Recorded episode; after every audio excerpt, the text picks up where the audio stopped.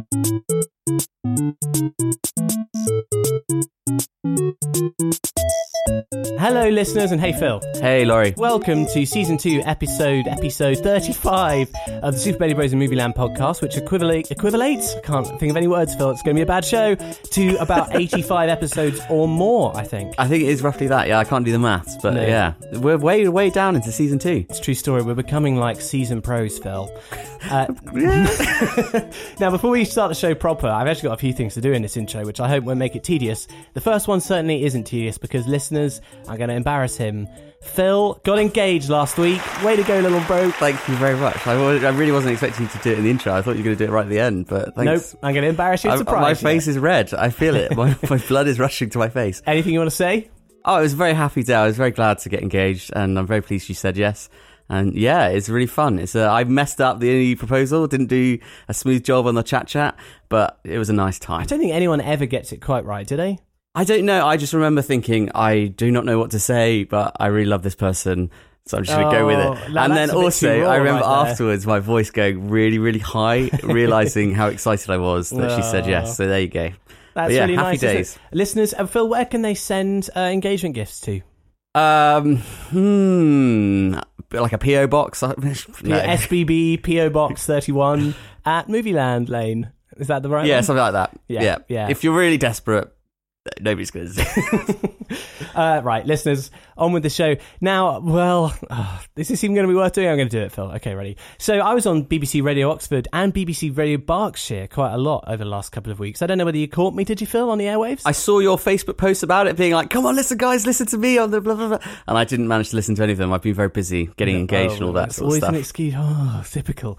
Well, not typical at all. Uh, yeah, I was really delighted to be asked to chat about Bambi, about James Bond, and about increased spending by the public in cinema. Apparently, in the last year, I've become an expert in a load of topics, Phil, overnight. I know. I bet you were cribbing like the night before. Yeah. Wow, you'll never know, will you? All you can go by is my polished performance. Uh, but one of the key things I noticed, and thank you very much, BBC Oxford and BBC Berkshire, I really love that. One of the things I noticed was that I do definitely change my persona quite a lot. Absolutely, for, the yeah. audience. Yeah, yeah. Because you've got to do it for the audience, haven't you? Because the, the people who listen to that sort of radio station are, you know, according to demographics anyway, likely to be slightly older, more venerable. They want someone who sounds calm and authoritative on topics. Uh, so, for example, I would probably talk a little bit more like this. And with a lot of character in my voice and certainly a lot of laughs, like that, Phil. Because what I'm talking about is funny and we're best friends, even though we've never met before. And I'm Yeah. just doing it down the phone and I'm surrounded by, you know, underwear drying on drying racks and things. we're having a great time talking about films. And that's what I really wanted to say.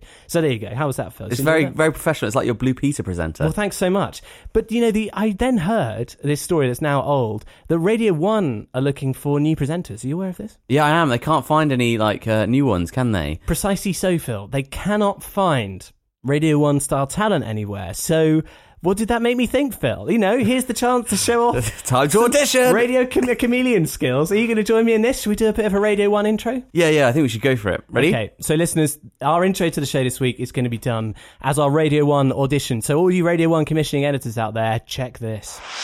Hey, and welcome back to the Super Baby Bros in Movie Land podcast. it's great to have you alongside with us. Phil, we're having a great time in the studio today, aren't we? I can't believe how great it is to have the guest coming on the show later. It's going to be great. Oh, it's going to be fantastic. And we've got some more top tens for you coming up later.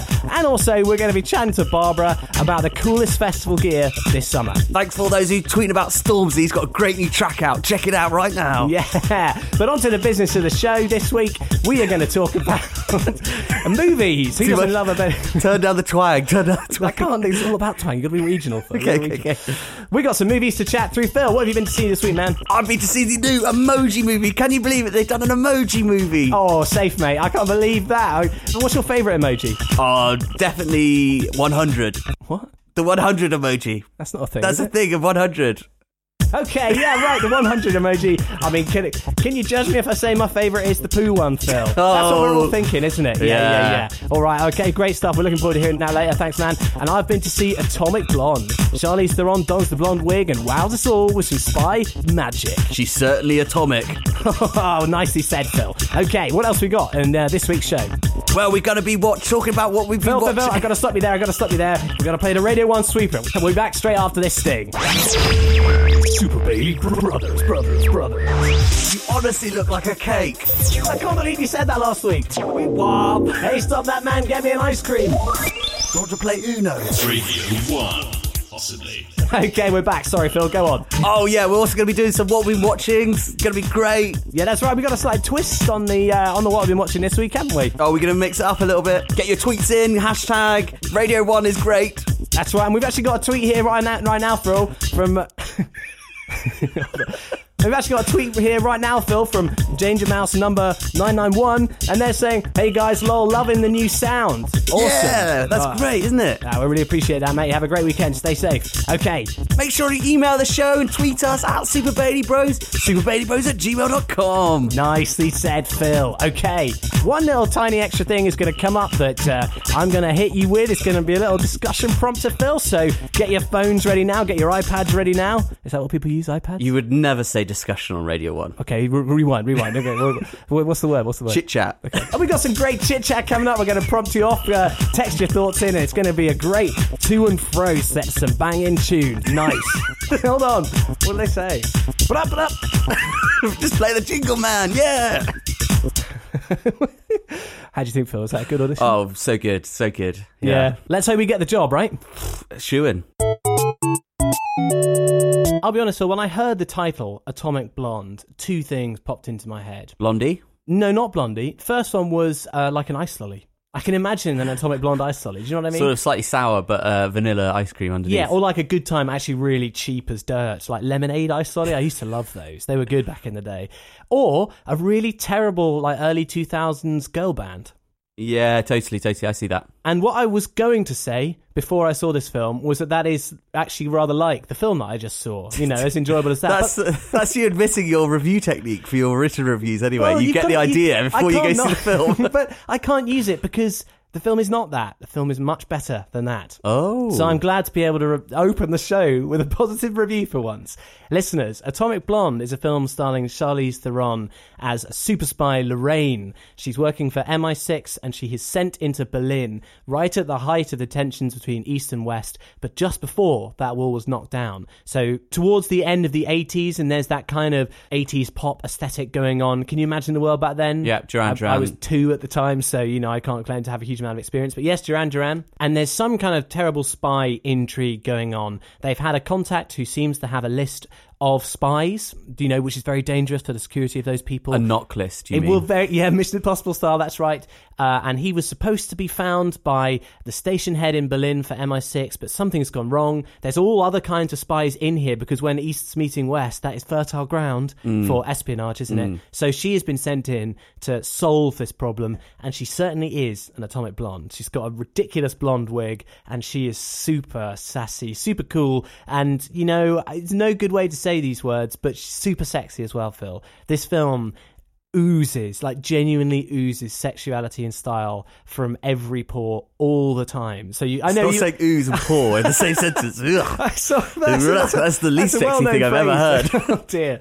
Uh, and th- then it becomes a sort of action adventure thing, but mixed with spy intrigue as well, all set to the backdrop of, yeah, the coldest city, which is the name uh, of the comic series that this story is adapted from. It's all about Berlin uh, in that period of time and the underhanded dealings that were going on. So does that make you want to see it already? Uh, I have to admit, the trailers weren't really selling it for me when I've been watching films. I've seen it and I thought oh, it just looks very average, very like ordinary. But then it has got James McAvoy in it as well, Yes, hasn't it? and right. it's also got Sofia Boutella, I think. Boutella, yes, from Star Trek and from, what was The the, Mummy. one we saw? The Mummy, where she is the mummy, right? Mm. Yeah, okay. And so I'm wondering if maybe there's a bit more going on. Maybe it's one of those things which could go either way. Either it has a lot of style but isn't really showing its hand too much, or it's actually just very thin and it's style over substance. Well, and how do your feelings change when I tell you that it's directed by David Leitch, whose partner in crime on a very famous film was Chad Stahelski? Names ringing any bells? no. John Wick. Oh, interesting. As in the stunt guys. The duo, yeah, The- for The. Matrix. The stunt guys from The Matrix who converted to directing and came in with John Wick, a massive cult hit. Uh, apparently Charlize Theron is a big fan of as well, John Wick. Right. And that, that's partly what led her to think about this production. And she lured David Leitch away from the partnership with Chad Stahelski while John Wick 2 was being made. So this is David Leitch, half the directing duo of John Wick, being lured away to direct a different film, but with slightly similar idea. Tell you what, it's nearly as cutthroat as the movie idea, isn't it? All the background dealings in Hollywood. Zing! Nicely done, Phil. But how does that make you feel? Does that feel make you feel positive or not? The John Wick guy? Potentially, if you, especially if you think about your review for John Wick 2, in which you said it didn't seem to have the same sort of magic as the first one, Mm-hmm. maybe the, the magic was, in fact, David Leitch. Well, what a sad and also good story because that is the case. I think. Really? On the strength of this, David Leitch is the man with the magic, and Chad Stahelski is more the grinder. Yeah. So John Wick 2, I didn't like. It felt old. It felt tired. The action felt lackluster. The story was boring. It was filled with cliches, and it was massive wish fulfillment. I'm not going to deny that those things aren't present to a certain degree in Atomic Blonde, but in terms of the sheer style and pace and immersion of the camera work, the angles, the plot structure, the editing, which is really nice and sharp. Uh, I, I think David Leitch is streaks ahead. It's um, yeah, it's a worrying thing for Chad Stahelski. Do we have a clip from the movie? That we do, Phil. Yes. Here's a clip of Lorraine landing in Berlin on assignment where she's instantly met by some slightly suspicious characters in a car who chat to her about Berlin. And well, then things escalate from there and she meets someone else by the end of it. Here we go. So, is this your first time in Berlin? Yes. Well, it's a remarkable time to be here. Wonderful music, superb nightlife, marvelous restaurants. You must try the Central Cafe for a drink. You'll need it later. You remember Mr. Bremovich, don't you? Of course you do. Well, he's very curious what you're doing here in Berlin.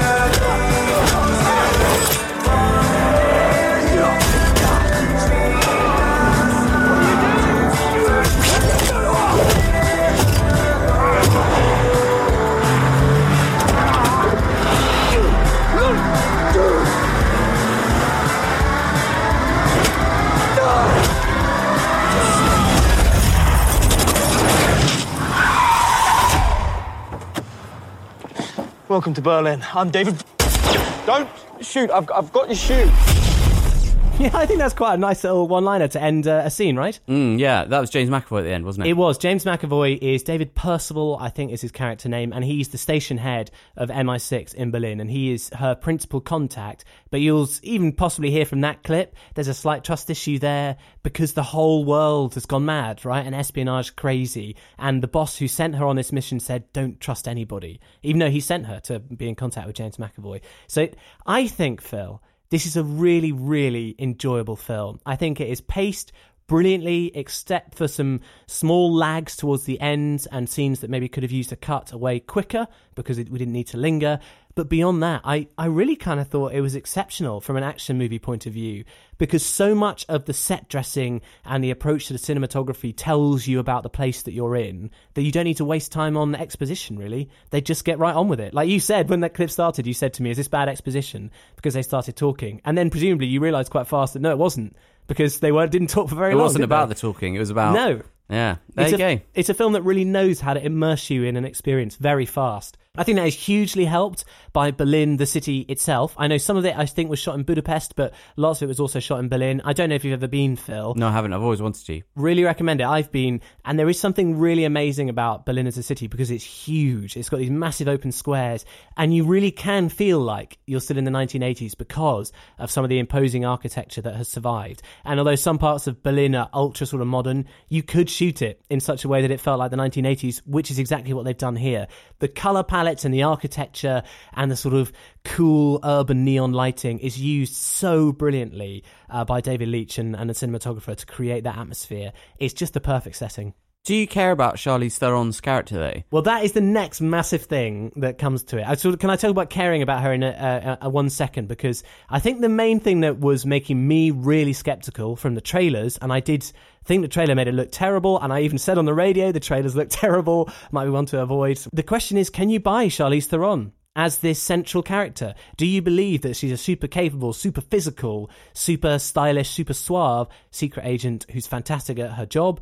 Or not. There's a lot of pressure at the moment to get these amazing female archetypes into cinema so that we can all celebrate the way that women are amazing at all kinds of things, including this. And occasionally, you might say the attempt to do that has made it seem a bit tacky and like they're trying to push something that isn't really there. Hmm. I think this is brilliant. I had no idea Charlize Theron was going to be able to pull this out of the bag. Really, even with uh, Mad Max and everything. Well, then that's what everyone's saying, right? Mad Max is the proof of concept for this. It may have gone a long way towards helping get the film made, the success of that film, and Charlize Theron as the sort of action hero protagonist. Furiosa, yeah. This is way more impressive than anything she did in Mad Max Fury Road.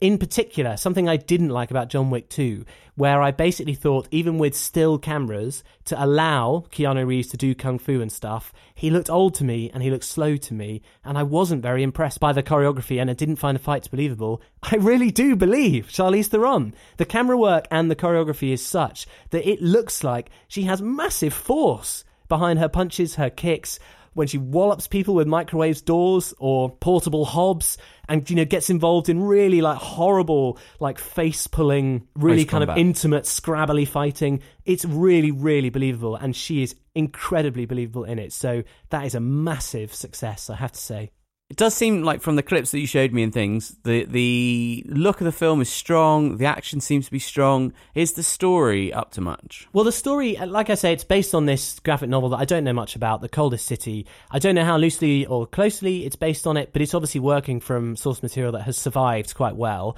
So there probably is innately valuable story material in there.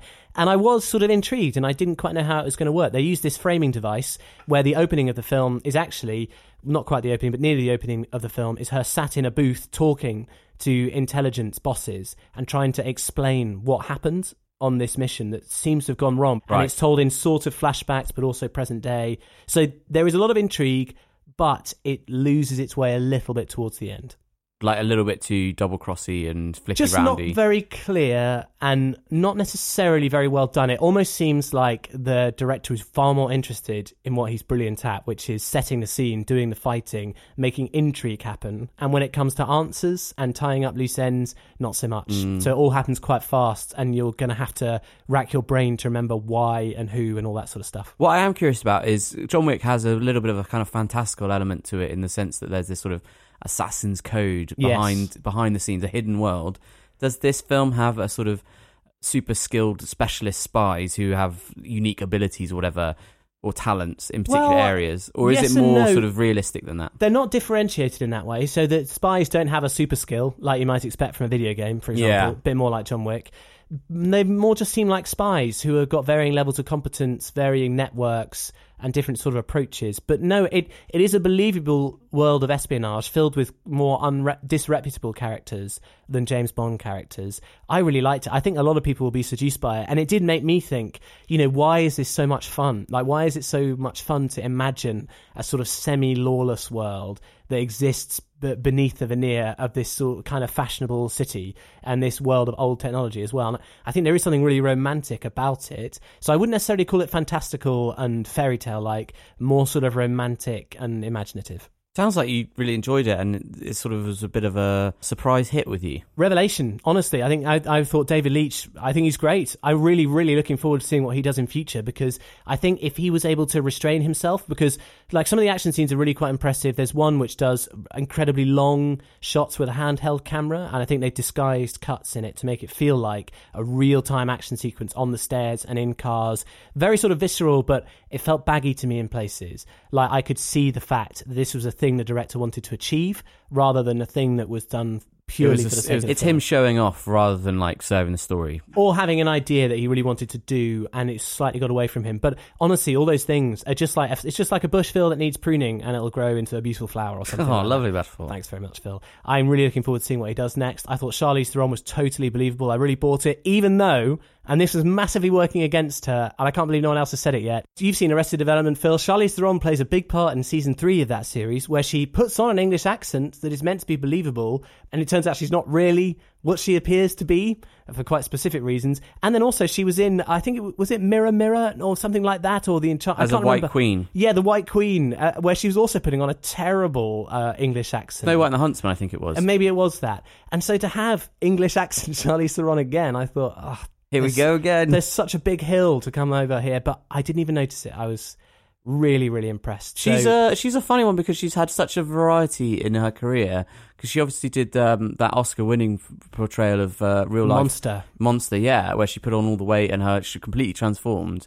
But then also she's done sort of more poppy, blockbustery stuff like Mad Max and, and Yeah, like yeah, this. And you're saying this is a good one. Yeah, I think there's a lot to look forward to from all the principals of the film, including James McAvoy. But I guess he's more proven in this sort of role because we've seen him do loads of stuff. Because what was he was in um, that terrible gun film? What was it called? Wanted. Wanted, which is awful. I think it's terrible. And he was in Filth as well. He's been in X Men. He's gone all around the block, and he's brilliant again here. Talented guy. Yeah. So, I, all in all, listeners, I really loved it, and I think you'd enjoy it. I would say the script is pretty poor, but that's to be expected. Two questions then. One, first of all, what's the grade?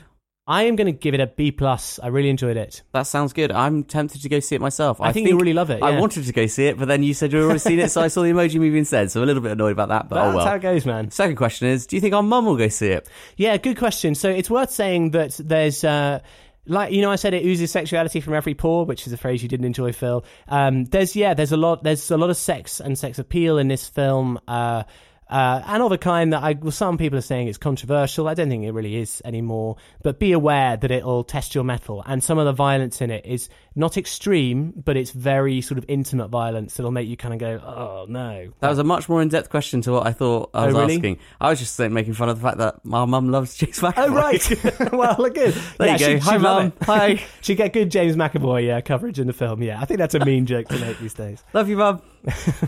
Uh, okay, yeah. So go see it, listeners, and tell me what you think. I'd really love to know. I think it's one of the best sort of purely escapist films I've seen for a long time. Cool, check it out. Atomic Blonde. Phil, I think this looks like a postmodern movie in the sense that it would appear to me that it's been scientifically constructed to irritate me on just about every level possible, and therefore I imagine a large section of society. And the reason I say postmodern is it's almost like, uh, yeah, so what? Am I right? I don't. I don't think it is actually as cynical as you might think, Really? or as or as constructed as you might think. The Emoji Movie. I cannot believe I'm going to have to talk about it this week, but there you go. Doing my job. Yeah, come Um, on, man. We all love it. I think it's trying to piggyback on the the success of the films like Trolls, like the Lego Movie, Power Rangers, Angry basi- Birds, surely. Angry Birds as well. Yeah. So basically, it's, I think it's just saying, oh look, here's here's something which people like. Let's try and make a movie out of it. Let's make have fun with this idea, even though it's ridiculous. And you think, how on earth is there ever going to be a movie about that subject? But people can do it, and they have done it. Cinema's been doing this for ages, but emojis seem particularly sort of vapid and empty Well, as a concept. there is literally nothing to go on because these things are supposed to express someone else. So how can you tell a story about those things that are the medium for someone else's expression? Well, the way they do that is, in fact, by grabbing hold of loads and loads of these different ideas and kind of squidging them together from kids' movies. So, in this world, you have uh, all the different emojis are characters. They're people, much like in Wreck Wreck It Ralph. They're actual people Yeah, yeah. within someone's actual phone. So they exist in a an app, which is kind of like a city. And so this app is called Textopolis. And each of the emojis is a, a living being that is there to serve the owner of the phone. And each time he wants to use an emoji, they have to be ready to convey the emotion that they're expected to convey. Okay? Got it. So if you're a super happy, cry face, you you have to be crying with laughter all the time. That's your job. You do that all the time, even in your day job. What And about then when they go the- to sleep? Do they ever just go tired and they don't really talk about that. So, Okay. well, I won't talk about it. But anyway, they go to like the little tech center and they get ready to get picked. And then when they get picked, they need to deliver on that emoji or else something bad will happen. Amongst all of this little world, that we've got Gene, who is the meh emoji. I can see where they're going with this. This And- is like Woody Allen out of Antz, right? Yeah, a little bit. And also, you've got Toy Story kind of elements in there as well, like serving a higher human being sort of right, thing. got it. And then you've got the Lego movie ideas all in there as well, sort of a hidden world that we don't really realize. And it's all kind of parodying things that we already know, but kind of twisting Bit it. of reference, a bit of pop cultural reference. Exactly, a lot of pop culture mm. references in there. which there. we all love. I mean, I can't get enough of it. I'm going to be honest, Laura, I feel exhausted talking about it. You've been talking about it for about a minute. Are you Like, serious? Oh, this film is an hour and 10 minutes long, and I. Oh, it was a slog. It was a slog. I did it for you, listeners, only for you. Okay, so Gene, yeah, he's the meh emoji, and uh, he gets his big shot. He talks to his parents. He's like, "I'm ready to be the meh emoji. I can do it. I can. I'll be ready, and I'll be selected, and then I'll do a great job, and I'll make Who sure are I'm his Meh." parents? They're other Meh emojis. Oh, right, got it, got it, got it. It doesn't make sense. They're the only parents in the film. It's the emoji movie, Laurie. Lower Yeah, your yeah, expectations. I'm sorry, I didn't realise that was pushing the boundaries. I know. Oh, everything's pushing the boundaries with this film.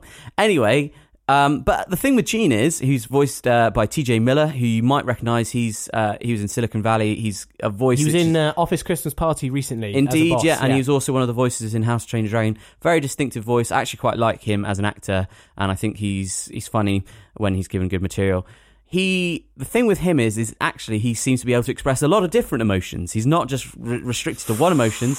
He keeps on finding himself not really able to do the meh uh, face properly, and so he kind of bursts out into happiness and uh, kissing hearts emojis Oh, and things like that. So when the moment comes where he's actually been selected to be sent to this kid's crush, he bottles it and he panics, and this causes a major incident in the text station, and it all kind of goes wrong. And then he has to report himself to the board meeting of the emojis, headed up by the smiley emoji, to be declared that he's malfunctioning and has to be Oh, no. deleted by the bots. Oh, that's serious. I mean, Phil, despite everything you're saying, I feel already a little bit invested in this because now I'm wondering did he accidentally send a heart or something to the kid's crush and cause a problem?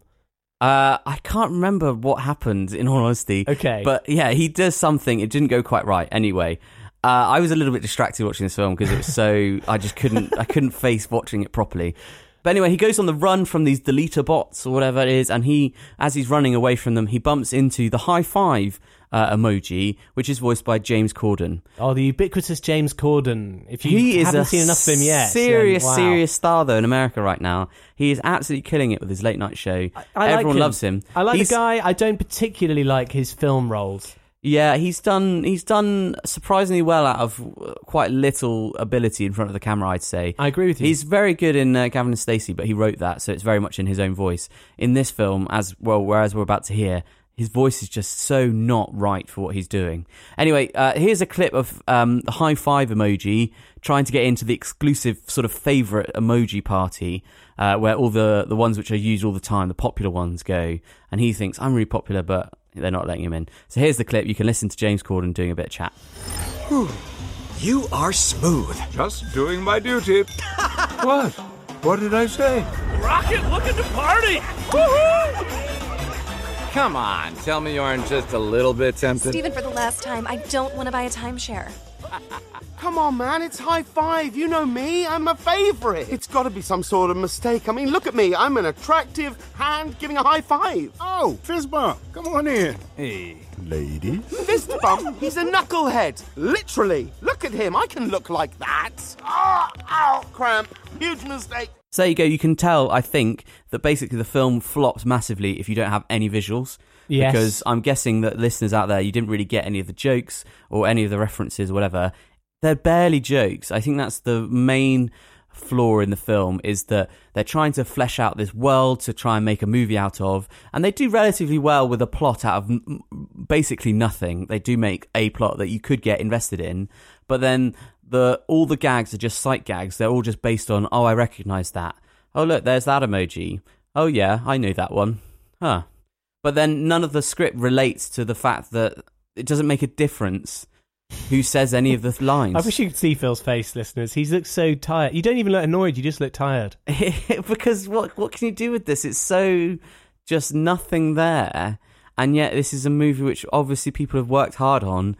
People, talented people, are in the the cast list. You've got Patrick Stewart as the poo, Yeah. uh, poo emoji. Yeah, Sure, it's a highlight of his career. Indeed, like there's talented people behind these voices, and there's lots of work in the animation. I'm sure it might not be the highest budgeted film, but people spend time on these things. They don't want it to be bad. I think that's fair to say. Well, I don't know. Yeah, I know what you're saying, Phil. I wouldn't say that people want it to be bad, but I also wouldn't say that people want it to be good. I think people want it to make money and fulfill a purpose. I'm not going to go super sort of, oh, isn't it corporate rubbish on you here? But everything you're saying and everything everyone else is saying makes me think they just threw money at it and they were going for the so bad it's good thing. There's guilty pleasure. Oh, but people will go and see it anyway because it's 50 million was the uh, was the budget. Yeah, but that's not that big in Hollywood these days, That's, is it? that's mid range. That's It's mid-range, The upper is- level of mid range. which is the dangerous zone that Hollywood doesn't really like going into because you don't really get much of a return on your money, but you're spending more money than the really small indie ones. And yeah, in some ways, I feel like if they'd done, done a really, really budget film and really gone for broke as a, an animation that's actually for adults, I think they would have done much better. Kind of in the vein of Sausage Party. I didn't like Sausage Party at all, but at least it had something which It definitely had an angle, didn't it? Yeah. It had an angle, and I think the Emoji Movie, I think, is entirely an adult-focused interest rather than kids. I don't think kids really care about emojis because hopefully Really? they're not. Well, they would use emojis a lot, but they don't think they would want to see a film, a kids' film about emojis. I'd be amazed if it didn't score pretty well with kid audiences. I, d- I don't know. I just I think they know when a film is bad, and I think they could tell very quickly that this is a an empty film that doesn't really have anything it wants to say. Eventually, um, High Five and uh, the meh emoji, Eugene, I think is his name, they run out out of their little Textopolis city, and then they go to the wallpaper. Okay, understood. And then they go into the other app cities that they might encounter, much like Inside Out. Interesting. Yeah, I'm, that was what, when you said he's struggling to maintain one emotion. That was one of my major problems with Inside Out, which is that Joy is awful sad for a character not just called Joy, but she literally is the embodiment of joy. it doesn't make sense. We In- never got on Inside Out board with that me. world. Yeah, it still troubles me when I, I think still don't really it. get it yet. No, I, I haven't quite. A lot of people will be annoyed with us for saying that now, Phil, because we said that so long ago. It's probably people don't realise. Yeah, Um, the but- problem with Pixar. but I mean, one thing I will give this film credit for is it's done something that no one else has done yet. And I'm almost surprised that no one has done it yet because phones have become such a massive part of everyday life. I don't think there have been uh, any films to actually tackle that as if it's material for a story. See, there's sort of imagination in there. in the sort of cheapest sense because it hopefully you're picking up the idea that it's just borrowing other ideas and then kind of taking that template and smearing it on to something not very worthy of it. Uh, so it does tackle the whole idea of a phone having different things to it, and then you kind of get into the really nasty part of the film, I think, which is watching the corporate nature of it come in Oh, that does happen. and they it? go to the Spotify app and they go Oh, to Facebook no. and they say, "Oh, look, look, it's all about the likes and everything like that." And then the high five emoji says, "Oh, in this world, you need to make sure you get all the likes. It doesn't matter how if you have real friends, you just need to have lots of lots It's of bit of satire right there. I'm sure they were partly funded by those I, companies. I don't know. Yeah, it's a bit weird, isn't it? But they start going to these different apps, and it just becomes a bit confused and convoluted, and just a bit dull and lifeless. Because the, while they're trying to do that thing of twisting something which you know very well, they have no real idea of what to do with those ideas, and they go for the lowest common denominator pretty much every single time, which is a real shame. And yeah, so I really didn't enjoy it. Surprise, surprise! I wouldn't say go see the Emoji Movie. It's a bit just depressing. What's the grade? I think I think I give it a D, Okay. which is I don't like doing that for films because I and I hope somebody does enjoy it and get some pleasure out of it. But I just think what what what what, what have we come to? Should it have been on TV, really? No, because it's it just it, it shouldn't be made. There's no reason for this movie to be made. Nobody wanted an emoji movie, but somehow it managed to get enough hype and enough it- sort of interest. The thing is, despite my sort of over the top cynical introduction, I do think what you described there, there is potential for something, or there could have been potential for something. So is the real failing the writing? Yeah, it, it completely. Because it's not that they don't have talented people doing the voices, except for James Corden. Don't think he's got a good voice for this sort of film. And the animation is perfectly acceptable. It's not the most inventive sort of thing, and it's a bit sort of just blank. But it's not. They they move well, like it's competent. but the thing is, it just That's yeah, really damning with faint praise. I mean, what you want is the idea that they take something which is very well known, like aspects of uh, phone culture, and then make it into something interesting with Well, a, that's why a healthy I asked, spin. like, did it cause an impact with the guy, the, the their super user's girlfriend or Not really, no, because that would actually it's- it's that a- would be like Inside Out then. It's a very gentle backdrop, but it doesn't really matter. Actually, your idea of causing a trouble with the um, the crush, Yeah, that's what I mean. would be the right thing. But instead, he just thinks his phone's malfunctioning, Oh, so rubbish. he's just going to delete the phone. That's a missed opportunity right there. Mm. Well, there we go. I mean, it doesn't sound like there's much hope for it, listeners. I'm sure there will be some of you out there who've had to go and watch it, either by a misguided sense of optimism or by uh, young family members who are keen to see it. So send your thoughts in to superbellybros at gmail.com or at superbellybros on Twitter. There you go, emoji movie. No bonuses, I take it. Bonus is that I don't have to watch it again. Nice. Okay, Phil, a really short one here, and this is one for listeners and you to ponder over because it's a mystery to me. And listeners, I'm looking for your feedback and kind of your help, really. This is sort of a movie clinic like we used to do, but it's for a very, very specific part of a film. Now, Phil, we love A Knight's Tale starring Heath Ledger. Mm, we do. It's a great film. I think if you haven't seen it still, listeners, and I know there are some of you out there who haven't, you've got to see it. It's so much fun, and I think it's perfectly pitched. Can't believe it hasn't received the sort of uh, torrent of universal acclaim that it deserves. So go watch it if you haven't seen it. But there is one particular line in that film that I have thought about on many occasions, and I cannot for the life of me understand it. And I, like, there's something about that that really bugs me because it's it's a PG, it's a family film. I feel like It's I on should your be able to grasp what's going on.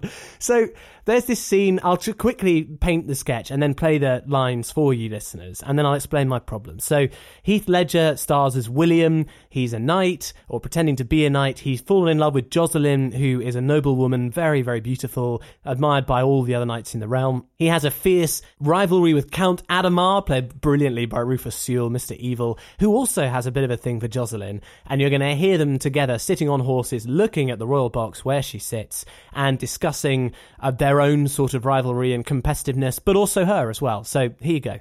You've done well in my absence. On the field and off, so I'm told. Winning trophies, horses, women, Do you put them in that order? generally, with a few exceptions. Beautiful, isn't she? A real thoroughbred trophy, don't you think? You speak of Jocelyn like she is a target. Isn't she? No. She is the arrow. Now, Phil, you, you already know what my problem I is. do know this. what you know. So what what does Heath Ledger mean? She is the arrow? What? So he said you speak about her like she's a target. I understand that. I get the metaphor there. So what we're supposed to understand It's is just that the Rufus goal. Sewell, yeah, exactly. Rufus Sewell's character doesn't care about her. He doesn't see her as a person. He sees her as a trophy, a prize to be won that he can dominate and you know win and have for himself. And all it'll do is add to his acclaim and status and everything else. And we- Literally a trophy wife. Exactly. And so we all think, oh, boo, boo. Heath Ledger's the man for this woman because he really respects her and everything else. Because he says she is the arrow. Now, let's, let's understand it. Are you gonna use your literary the- I'm going to try and think about it. So, in the metaphor that's been painted, so there is a target, right? And because he says an arrow, that there must be an arrow lancing towards that target. But he says that she is the target. But then he says that she's the arrow. So if she's the arrow, then what is the target? Is, it, is he saying that he's the target and that she is striking him? But if that's the case, then who's the archer? Like, who's the one shooting the arrow? Or is he saying that in a way love is the target? Honestly, cannot figure it out. What does he mean? And I think you can't get away with it because if you watch the clip, But it's obviously ju- you can't get away with it. he doesn't just say it. He does like a double pause. He looks once at Count Adhemar and then he looks again, even deeper with more intense eyes before saying it like, I just come up with a brilliant thing and this is going to floor you and you're going to not going to be able to say anything because I've just absolutely zinged you with an amazing like response. And Count Adhemar is like, oh man, he's, he's You really, bested me. he's really got me there. I mean, he doesn't give him much chance because he trots away on his horse, but Listeners, if you can figure out what on earth that metaphor actually means, I would love to know. Or is it just a generic kind of a, well, you've not understood, actually, she's brilliant? Is that all it is? I don't know. I think it's one of those things where you think about it and it's like, oh, I get what generally they're going for, the idea that he's flipped it round and actually she's really important or something. Yeah. But then when you think about it, actually how it What applies, does that mean? what's he saying?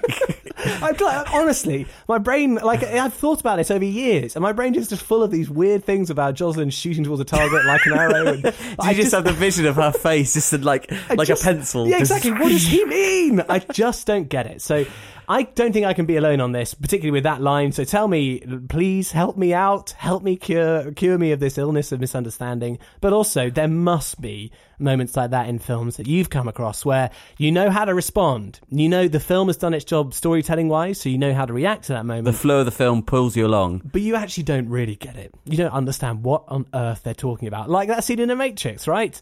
Irrevocably you remain human. What? they made fun of that. Will Ferrell did a brilliant parody. Anyway, you, you- do you have any off the top of your head, Phil, or are you just canvassing for uh, listeners' thoughts? I will think about it. Um, but also, this is a good opportunity to remind everyone about the movie clinic, which is still open. the doctors are still in. We well, we forgot about it. We haven't talked about That's it. That's true. We always we raise up all these different features and then we forget about them. It's all based on our ideas at the time. But if you have any movie clinics that you things like Laurie just said, where you just like, what on earth is going on? I don't understand this bit in a movie or what it was trying to say or anything like that.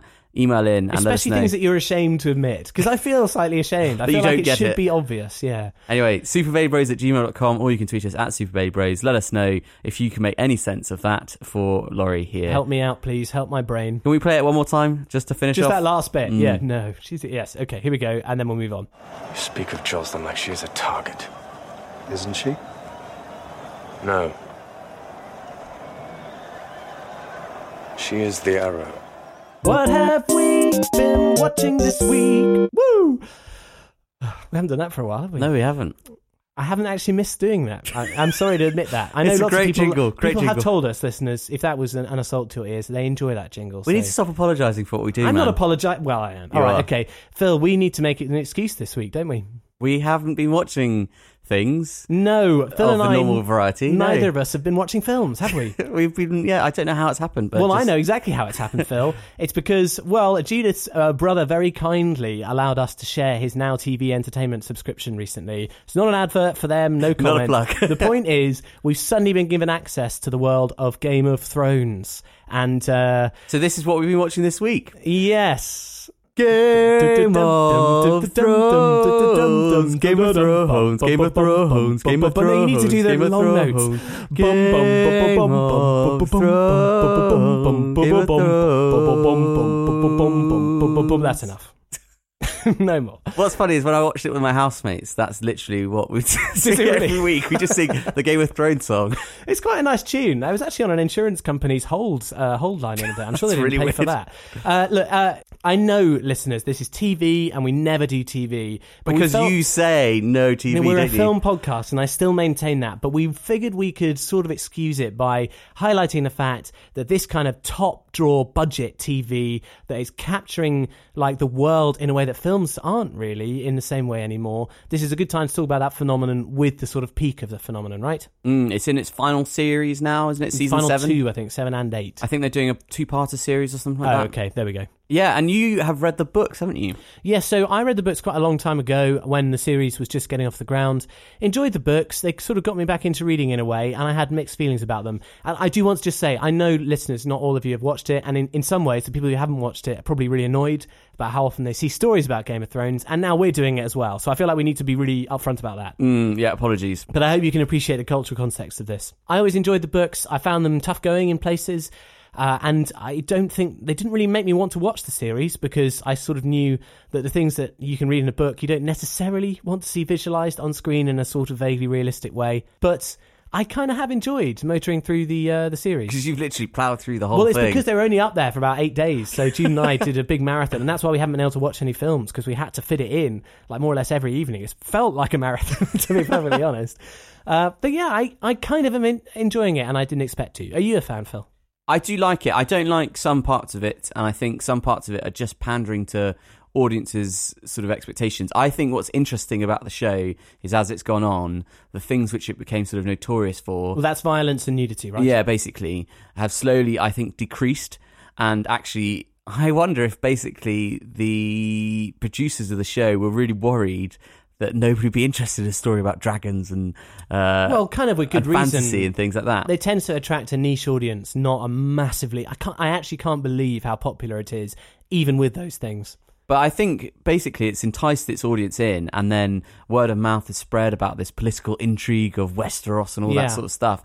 And I'm quite amazed, actually, having watched the show, how cinematic it is, and how many times it's gone for sort of that blockbuster sort of feel to particular scenes and moments in the series. Well, in particular, I think the most cinematic moments I can remember, and you can tell me otherwise, Phil, is the initial fight on the waters in front of the castle where there's that big fire explosion. Mm. I was really quite surprised at the extent of the visual effects, but also the shooting and the storyboarding of the combat was surprisingly cinematic, and the number of extras involved and the work they'd done on the sets as well with the castle walls, it felt like a film to me. And it certainly had the budget of it. I think the reason why they're doing a reduced number of episodes in the final series is so that they have the budget available to do the sort of big blockbuster finale that this show requires.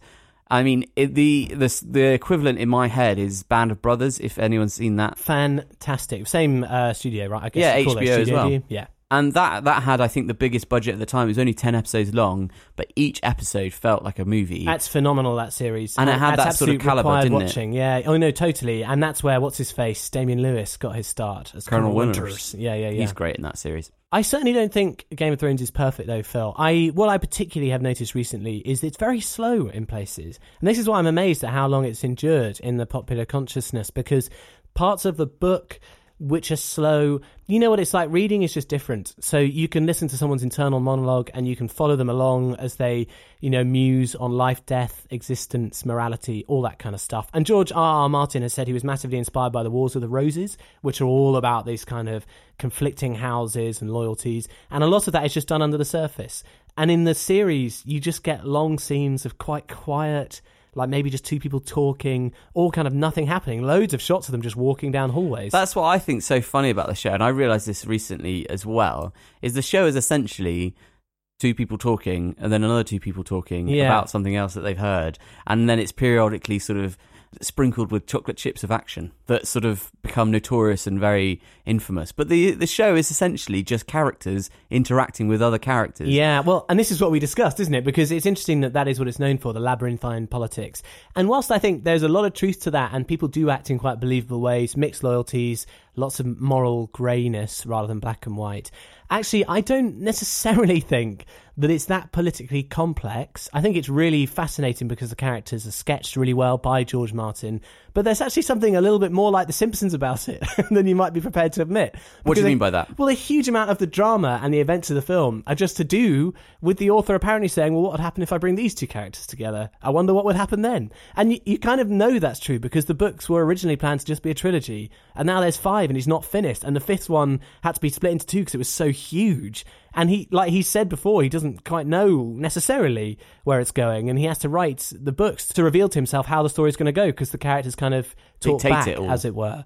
So I, I think actually I've noticed as it's gone on, I've watched more of it. It's way more soapy and way more sort of Let's see what happens with these two come together. Yeah, exactly. We'll put. Jaime with Brienne and see what happens. And you sort of need to not notice that, otherwise it's slightly spoils the tightly plottedness of it for you. The other thing which I thought is interesting, and this is quite interesting from a sort of writing side of things, and looking at narratives and story arcs, etc., of films. And if you start watching lots of films and things like that, I'm sure our listeners have picked up on certain themes and tropes, etc., etc. What's really funny about Game of Thrones is the idea that it wasn't. Uh, like other stories, in the sense that it'll kill off major characters, Yeah, you don't and know what's main, coming. main thing. But what's funny about it, as as the show has gone on, it's become more and more a traditional story. And I feel like it's funny thing about humans is that we like we clamor for like heroes that are tru- truly hero heroic and pure. And actually, the the kind of grey characters we don't really want. And there's certain characters that just are immune to being killed off. And you kind of see their destiny in the horizon of them doing things. But you know, like the hardcore fans will say, well, that's what you think, Phil. But you don't know when that character is going to die. So, That is example, true. That is true. But I think actually more and more you see the bigger, bigger structure in place, the bigger arc of the these characters. He's just telling a story, and isn't actually, it's a very classic story of good and evil right from the beginning. But it's mired in lots of messiness. Well, and I suppose we'll see when the series concludes what, how true that is. But that goes into the major thing that has allowed me to enjoy it, and it's something that I think I've noticed about a lot of successful stories versus stories that leave a bit of a bad taste in the mouth. So, do you remember Peaky Blinders off Netflix? The Irish sort of mafia thing. Uh, Birmingham, yeah, yeah, yeah. Which people really love, don't they? I went off Peaky Blinders after a few seasons. I don't know about you, and I know quite a lot of my friends went off it after a while. And one thing that's just noticeable about that series, with its also high production values, that's led that's bled into Hollywood. Peaky Blinders. There's a lot of people who said I saw what they did on Peaky Blinders. I had to have them in my film. That kind of thing. It's a crossover hit as well Yeah, in uh, America. Yeah, exactly, because it's kind of gang stuff. The problem with that show is that there are no real redeeming characters in it. Uh, even the good guys are gang people who are incredibly violent. Even the police chief, who appears to be out for truth and justice, isn't really. Everyone, it's not that everyone's grey, it's that everyone is kind of wrong on some Everyone's level. black in in well, of their- better sort of. They're dark grey, whatever you want to say. Yeah. Uh, whereas one thing about Game of Thrones that I think is really fascinating, and that sort of means that you can cope with the extremes of the violence or the nudity or whatever it is that you don't like, the language. There's a lot of that. There's a lot there that should turn a huge part of the audience off, but it doesn't. I think it's all to do with George Martin's understanding of a, a moral anchor. So there are two characters uh, in Game of Thrones: Ned Stark and Davos Seaworth. Both of those guys, particularly in the books, are unrelentingly noble in their motivations. They have they make mistakes and they have problems, but both of them desire to see people succeed, to look after their family, and they're not out for their own honor. They're entirely out to serve uh, the people Mm. that they're involved in. And it's almost essential that those two guys are in the series because that enables you to set. Um, it's like setting your map to something. So if you've got this sea, you don't know where you are in the sea because it's all confusing and grey. You always set your point by what the North Star, for example, or by so you say there's a character which is a North Star. Yes, that is exactly what I'm saying, and I, I don't think people would uh, would like to admit that because we much prefer grey morality because it's kind of more interesting and more true to life because people aren't black and white. But I think it's fascinating that, that is, I think that's actually really core to the success of Game of Thrones. In that, no matter how grey and terrible and awful things might be, there is always someone who represents virtue and ability in the Who you story. can root for, who you Well, you believe in. Be it's subconscious. It's not a Mm. conscious thing. Like I said, it just sets your bearings in a way, an unknowing way, so that you can cope with all the tough stuff going on. And that, that's incidentally why I would recommend it to people. Even if you think, oh, I hate lots of violence, I hate lots of bad language, I hate lots of nudity, whatever it is that you hate, is- yeah, you'll be able to cope with it because of those things. well, some people might not be able to. We're not No, endorsing this massively. Yeah, no, no, no. But it's just an interesting show, and it's interesting how sort of taking the thunder away from cinema. It seems to be that there has been a shift over about five or six years, maybe even longer, where TV seems to be the place of really good stories. And it's interesting that with shows like Breaking Bad and other kind of acclaimed shows, that at the right at the core of it all is good characters, and that seems to be what I think Hollywood really struggles to find Do these think so? days. They don't know how to write good characters that you can believe in, that you can root for, that you can relate to. Because essentially, Game of Thrones, I think, is people talking. That's all it is. It's just like most stories, it's people talking. And you've got your things. favourites, and you want to see what happens to them. That kind of Exactly, and Yeah. that's all down to character. If you don't have good characters, you can't do any of that. So learn from it, Hollywood, please. No, I agree, Phil. And you know, the final thing I'll add is that, and I kind of learnt a bit more about this while I was on the radio talking about the entertainment industry or whatever. Uh, there was a really interesting report written by PricewaterhouseCoopers, who are that massive accounting firm, also behind the mix-up at the Oscars, La La Land. Uh oh. But they've written a sort of forecast for cinema and entertainment over the next five years, I think it is, uh, up to yeah, 21, 2021. And one of the things they said that uh, entertainment companies really needed to do was they needed to see the opportunity to engage with fans. And this massive firm is recommending to producers of content they need to become even more fan focused and they need to drive the fan experience. It's quite, you know, it's not very nice to hear people talking about this industry in those kind of terms, but it is interesting. They said that, uh, you know, fans might only make up 10 to 20% of your audience for something, but they are likely to account for up to 80% of your revenue stream. And isn't that fascinating? That's really interesting. And for that, that worldwide accounting firm to say that, that's a big deal. that's a really big deal. Mm. And I think it explains a little bit why films are kind of going the way they are and they're sort of becoming fragmented. They're less and less produced for mass appeal, even Disney, and more and more produced to absolutely maximize a Fan. target audience. Yeah. And so that's why I think Game of Thrones is interesting because it's pan continental and people like it you wouldn't expect would like it. It's somehow produced mass appeal. And like you're saying, I think that is more common with TV these days than it is with films. That's become quite a sort of in-depth chat. Well, you know, we have to say something, don't we? Listeners, I think then maybe we should end it there. But basically, do you like Game of Thrones? I find there's some things which I can't help but deny are interesting and good about it, or well made about it. Um, I wouldn't endorse everything about it at all. Oh, no, of but, course not. Um, yeah, no, I'm intrigued to see where the story ends. Yeah, June and I like it. We're having fun. We want to know what happens. There we go. she does have to fight off sleep sometimes, but you know that would happen with anything. That's just how it goes. Sorry, Judith. Anyway, that's what we've been watching this week. It's a bit of a random one. well, it's a one-off. We don't do TV. We'll be back on films next time. Partly because we've caught up with Game of Thrones now. It's just the way it's worked. Phil, give us a song.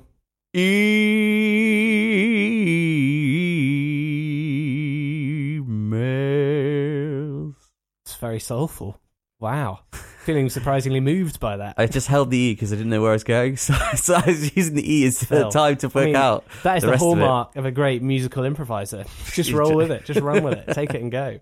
Listeners, thank you very much for getting in touch. Or mm, maybe what I should say is, I'm sorry that so many of you have been in touch about Dunkirk and that Phil is not going to see that film until the 19th of August. 18th of August. 18th of August, which is still two weeks away. I know, and I really apologise, but I think it's fair to say that it's not gonna. Our reviews aren't gonna make a difference whether or not somebody goes to see it or not. They're gonna see it regardless, and instead it means that all of our audience gets the chance to see it and then hear our genuine, authentic response to the film as it's meant to be seen, which is in IMAX. Phil's And trying to so defend himself I am trying to defend yeah. myself because I do feel guilty, but I think genuinely this could be the way to do it because rather than seeing it in sort of a standard cinema, I get to see the actual footage as it was shot because it was shot on an IMAX camera. So you- 35 mil. Mhm. Exactly, you've got the full image, and it seems to me that the whole film is designed about experience and uh, the sound, the music, the imaging is is all designed for an experience, not so much a film. We haven't. You haven't even seen the film. You're already you're reviewing it.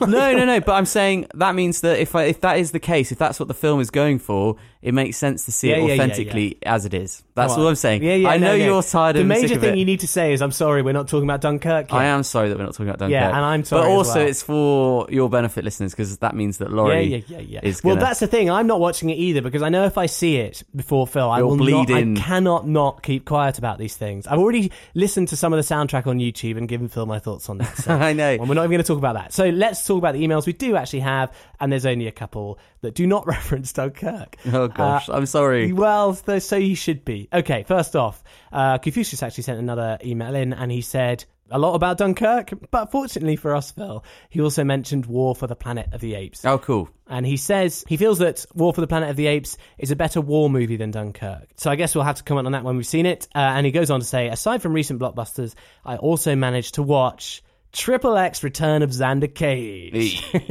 I think we should come up with a new category for the next uh, Bailey Bro Awards, or Bro Awards, that's what it was, wasn't it? Mhm. Uh, the Eye Rolling Award. I could not believe how many times the boss lady Tony, he says, played by Jane Mark. I thought it was played by Charlize Theron. Now I can't remember properly. You're confusing it with Fast and Furious Oh, you're 8. right. I am. You're right. Uh, rolled her eyes in the film at least ten times, and then I lost count. Uh, probably because she resented and regretted accepting such a role. Uh, by the time she rolled her eyes the third time, you've guessed she most likely is the villain behind the whole thing. Oh gosh. Yeah, I don't. I honestly don't remember very well I, um, that particular thing. I honestly thought Confucius, you were going to say how many times your eyes were rolling, but yeah, interesting thought. It is funny once you notice something particular about somebody's performance, uh, it can really derail it massively. People say that about Brad Pitt and eating in his films. Don't Oh, they? I like that. I like the fact that it's kind of a common thread. He always eats, especially in the Ocean's films. He's always eating something. I What- think in every scene. Yeah, that's right. Yeah, I was thinking more, you know, uh, United Kingdom when uh, Rosamund Pike not she blinking. doesn't blink, and I, that distracted me. I looked that up, and you're so right. It's hard doesn't- to watch. She just, I feel like my eyes dry out It's watching the it. editor. They just haven't paid attention to Also, in Ghost in the Shell, Scarlett Johansson's walk was Yes. oh super distracting. She was manning around all the place, and I, I just still thought, don't what's know what doing? you're talking about there. I want. I'm quite keen to watch that again. I enjoyed it. I, I'm still sad that it's had the reception it's had. Yeah, Phil's not. Okay, he goes on. Looking forward to more awesomeness from you guys. Adam Buxton or not, you guys are the best. And that reminds me, we forgot to say it again. This is why we know we never we get these things off We the raise ground. up these ideas and then we forget well, them. and you tell me how terrible they are as well. But No, uh, I no, no. Well, and you don't support them as well. But yeah, listeners, let me remind you, it's a good chance to say it again. Listen to the episode two weeks ago called A Very Special Guest and do exactly what that episode says. Please uh, listen to the embarrassing song and tweet to Adam Buxton and say how much you love him to come on our show. Why not? That would be brilliant. That would be awesome, wouldn't it? Okay, and Esther got in touch also with thoughts on Dunkirk, but fortunately also for the film Paterson. Do you remember that film? Ah, yes, Adam Driver. Yeah, that's right. And it's a film that when we reviewed it, which is quite a few episodes back now, you were very skeptical about, Phil. Yeah, it just sounded like poetry and. Well, listen to what Esther says. My husband and I 100% watched this off the back of Laurie's recommendation, spurred on by our outrage at Phil's comments about poetry and arty films. Minus one, Phil, you are so wrong. What is that so harsh? Why? What's what's? I think they've said everything they need to say. We really love this film. The thing that makes it is the characters and their relationship. Laura, who's his girlfriend, is totally delightful, and Paterson, as her steady, plodding foil, was such an interesting character. The performances were top notch. Esther, I completely agree. I thought that chemistry was quite unique because everything in the film suggests that you're supposed to find her annoying uh, and that you think eventually Paterson will get frustrated. But actually, it's a wonderful picture of relationships that are sort of complementary in tone. So she's completely different from him, but the ways they are support each other brilliantly. Uh, topped off by the line that uh, Adam Driver says as Paterson, which is that she understands him really well. I completely agree. Brilliant. Can I just correct myself on this old poetry thing? I do, it's not that I hate artsy fartsy films or anything like that, or poetic films or anything at all like that. Any, I like those sort of cerebral films when they're done well. My problem is is the Emperor's New Clothes factor, where you have a film which is kind of saying nothing, but everyone is too afraid because they don't get it or they don't want to look stupid that they don't call a spade a spade and they say, oh, it's super meaningful or it means it's saying so much when actually it's nothing. There are definitely films like that. I don't think this is one of them because I don't believe it's attempting to say very much. So I, I, I'm intrigued now then that you've been backed up. So well done, Esther. You've now made me want to see it. But I do think it does present itself as one of those sort of films where nothing going on. Well, how interesting you should say that because her very next paragraph begins The criticism levied at this, that nothing really happens, is unfair, in my opinion. Perhaps if you're a big fan of superhero movies where in every film the whole world is in peril, you may find this week of a person's normal life not worth sitting through. However, for someone who leads a normal life, in quotes, I think his week was actually pretty epic. Spoiler, amongst other things, I'll, I'll include the spoiler, Esther. He takes down someone wielding a gun in the pub. Oh, Very true. I think Esther has got the measure of this completely right. I, you know, I'm a bit nervous about your comparison to superhero movies there, Esther, because I sense Phil sniffing at that comparison. What do you mean? Well, you sort of went, oh, as in like that's a classic. I think I, I don't know. I, do- I, hmm, I I'm a bit I'm a bit upset in all honesty that I've been given a minus one because I don't think that's fair. Mm-hmm. He still I he does look sad. She- okay, I'll finish off the email. She says my only issue with it is that I felt the music was wrong. It was frequently too ominous and made you feel something bad was just about to happen when it really wasn't. So you couldn't totally relax into the film. And you, well, I know what you're saying, Esther. I almost wondered whether that was Jim Jarmusch, who's the director, trying to mislead you and trying to entice you into expecting melodrama and then Playing with revealing conventions and genre and Yeah, stuff. exactly. But revealing that actually our everyday lives maybe feel that way. And so the music maybe does match the emotions that someone might feel, even if what's actually in life is not that interesting. Does that make sense? What I just said? Yes. So uh, yeah, I, I disagree slightly, but I know what you I agree I know, but I know what you're getting at. uh, so to reiterate, stop laughing, Phil, at me. from from Phil's comments, he made it seem like he doesn't see worth in watching everyday life, but that's what we live, man, and it is worth exploring. Oh I no, I need to there. listen back on the uh, the Paterson review then because I may, I feel like I've slightly misrepresented myself. I love I love small films. I like films which are about regular life. I was just worried that this is an artsy fartsy one which is saying nothing. Well, the only thing left to do is to watch it and give a proper opinion, eh? I will do that. I'll make that my goal for next week's what we've been watching. Great. She closes off with thanks very much. Don't take any more three week breaks. okay. Change to the grindstone. Uh, okay, and last email, we got an email from the natural who's been to see Valerian. Dear Super Bailey Bros, nice to have you back. By which I mean nice to have you both back with that certain je ne sais quoi. uh, no, I really don't know what. As in, that's what that. Yeah, got. Is that what the French is? Yes, I don't know what. yeah, yeah. Yes. At first, I thought Valerian was going to have a very standard "This is space and it's big" kind of intro. However, I really love the gradual build-up of the space station, showing development over the past number of years. Even though it was slightly cheesy, showing different nations greeting each other, it was very efficient at creating a broader context for the story which would unfold. And I completely agree. I, I hope I said that in my review. That opening scene where you see it gradually uh, building and new species coming is great, and it's set to uh, I think Space Oddity by David Bowie. That that's almost the best sequence in the whole film. Uh, he goes on to say, because of Laurie's review, I was looking out for the inconsistency of the computer describing what Valerian and Laureline were supposed to already know. But then I realised that even in the clip you played, he says, Alex, update us. And this is because they'd not been to the giant space station for some time. And so it was quite legitimate, you know, that they want to know what had changed. Hmm, interesting. I mean, can I come in on that one? I know exactly what you're saying, the natural, and I've got no doubt whatsoever that that is exactly what Luc Besson hoped uh, people would think in the film, that they're just interested in how things have changed since they've been there. But she does say it's their home, and some of the questions that get asked. Why would they want to know what the demographics are? And they don't need to be told the different regions of the space station unless the they're new. But don't they say in the clip, "Oh, it's grown by seven percent," and this is a constantly changing Yeah, but it doesn't tell place, them- and the new species joining all the time. It says that, but it doesn't tell them what's in that 7% growth. It tells them this is where the financial sector is, and this is the underwater zone where there are creatures such as this. I okay, we can split hairs on this all day. Mm. I'm glad it worked for you, the natural. I'm afraid it didn't really work for me. Uh, he goes on. Also, the cuts to different creatures doing their different things added to my preparation for all the strange dimensional action scenes which were soon to follow. Actually, I thought it was quite clever storytelling. Well, there we go. I'm, I must be completely wrong Hmm. in that person's mind. Is that minus one for you there, Laurie? No, he hasn't quite concluded yet. I enjoyed the story and I agree with you that it's more or less, actually quite a lot less, but not in a bad way, the fifth element retold. Yes, Laurie, you're right about the amazing visual effects, and I totally believe them. Cara Delevingne was predictably spiky, but it suited the we're both professionals, so don't patronize me tensions, and I could easily have done without the Rihanna self promotion music video in the middle, but it did give a bit of space to digest the story so far, and it was very slick SFX. What do you think, Laurie? Yeah, I'm, I agree with almost everything you've said there. I, I think, I hope that that is more or less what I said. The Rihanna sequence is really impressive, and I can't quite figure out how they did it because she's doing a dance routine The and costume changing and stuff like yeah, that. Yeah, but as she's doing dance moves, and so it's quite hard to see how they would have done that unless there was a lot of CGI in the costume, or unless she managed to perfectly, flawlessly do Sync that up, dance routine yeah. several times. So yeah, it is. It's really impressive, but that whole sequence was totally unnecessary, and it's not just that; it's everything around it. it makes no sense. Uh, he goes on, could also have done without or recast Clive Owen. I'm sure he's a nice guy, but apart from the Bourne identity, I just don't find him convincing. We've covered this, haven't we? Yeah, it's something about Clive. He's just a boring man, isn't he? I didn't mind him so much in this because his ca- he's barely in it actually, and his character was supposed to be very straight laced. But I know I know what you're saying. Once you have a feeling about Clive Owen, then it's hard to ignore him when he turns up. Uh, and with Children of Men, I, he's just so boring. he seems so boring, doesn't he?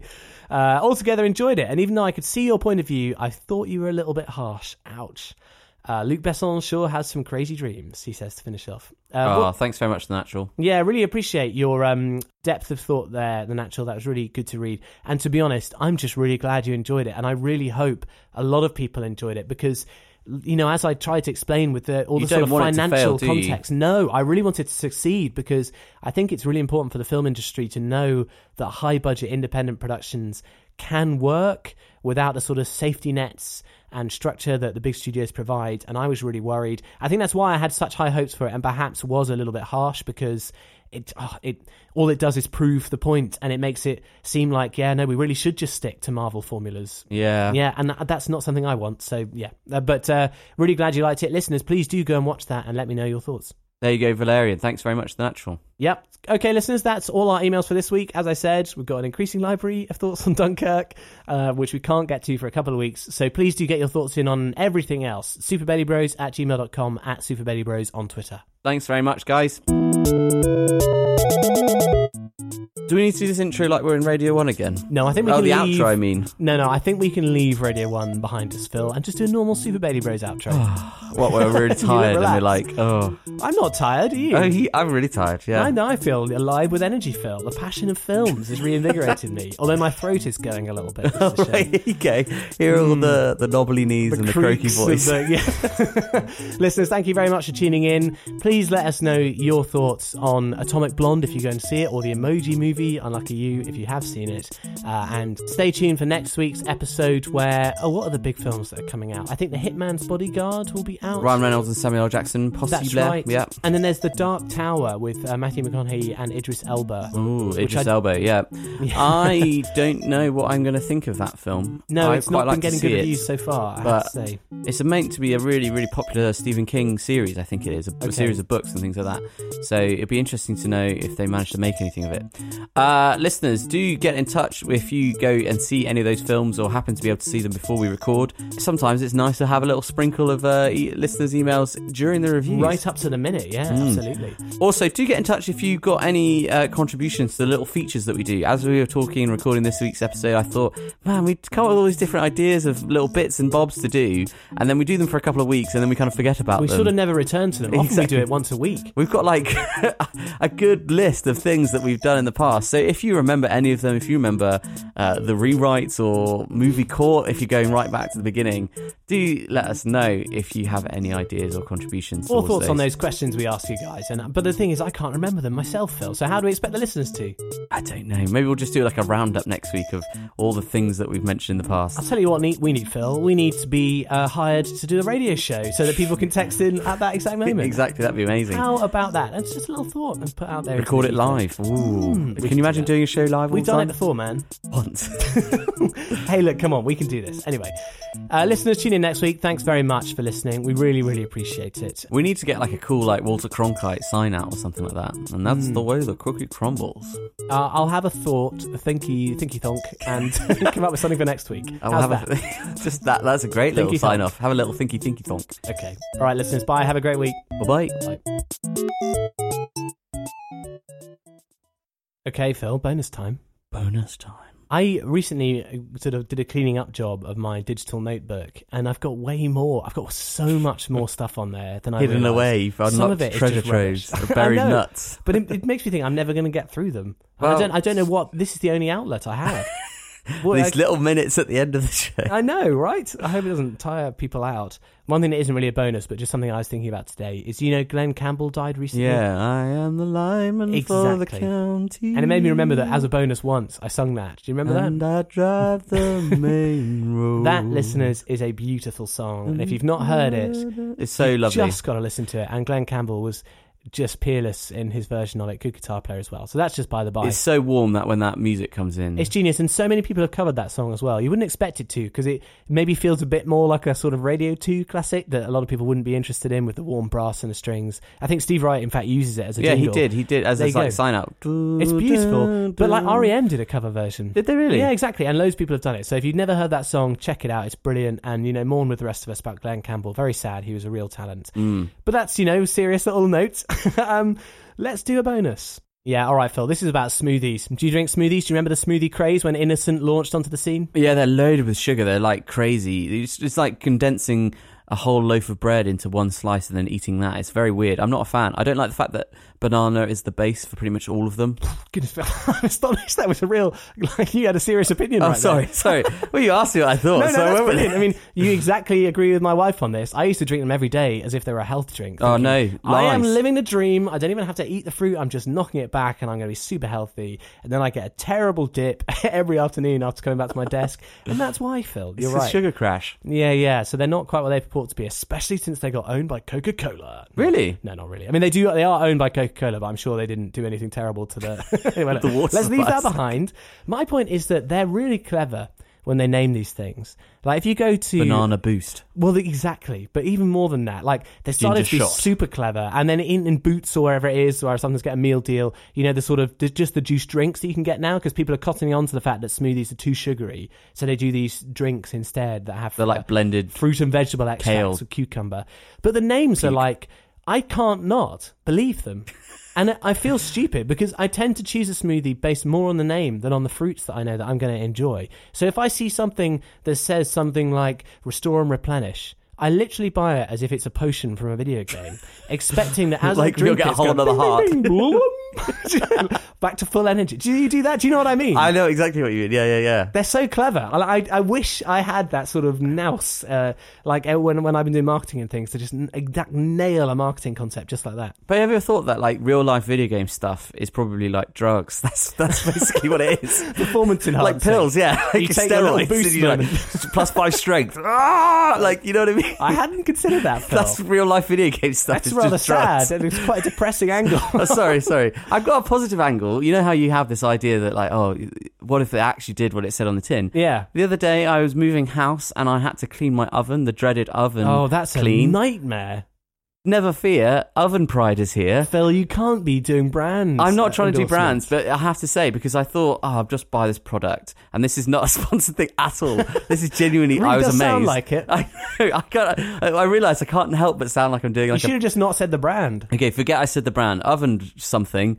And um, anyway, it's a little box thing, and I thought, oh, this uh, our oven is disgusting, and it was like moving out tenancy ending, ending yeah, thing. nightmare. And so you pour the like bleach in or everything. I was reading the instructions so carefully because it was like there were so many bits that were saying, Like "Do warnings. not touch it." Like, Yeah, you- right. If in order If you to touch it, drain your it, finger will you need to right cut the off. bottom Yeah. of the corner of the bag so you could drain it directly into the sink. If it touches you, wash your hands immediately and do not get in your eyes. Man, those And I was- warnings get even more heightened when you got kids in the Oh, house. trust scary, me. scary, scary. But anyway, lo and behold, I actually did the job and I could not believe it. And then the reason why I mentioned the product thing was because I was then really proud of like what I'd achieved with my oven. You Because- became an evangelist. yeah, ba- basically because I was like, look how good this oven is. Like it actually looks clean. I didn't know you could see through the doors of my oven. I thought it was like tanned brown. disgusting. I'm not saying it's the nicest, cleanest thing, but I am proud because it actually did the job. And I was like, wow, a product proud. that actually does it. Yeah, well, there you go. I mean, I don't know where I want this discussion topic to go. Not that anyone will email in, of course, but like whether we should stick with smoothies and believe in their promises or amazing products that change your life. I don't know. but it's just nice having a product. It's the only time I can think in recollection where I've had a product which actually like delivered. you do get used to the tactics of marketeers Mm. where they know exactly the words and sentence structures to use, so you can't sue them for lying, but it sounds like the product is going to do a lot more than it does. It's going to miracle you or something. Yeah, yeah, that's very sneaky business. So you found a Volumizing good one. shampoo. Oh, deceptive. Uh, listeners, have a great week. Bye. Bye. So dumb. right. Um, is it recording me now? Yeah, yes. yeah, no, let me start again. I'll just pretend to be surprised again. Bit of pop cultural reference. Exactly. A lot of pop. pop, pop hmm. Happy birthday to Josh. Happy birthday to Josh. Happy birthday to Josh.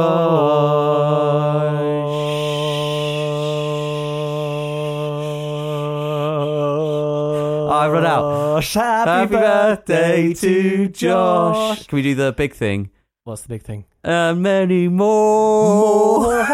Okay, terrible singing. The main point of that listen is to say happy birthday to one of the real Super Bailey bros out there.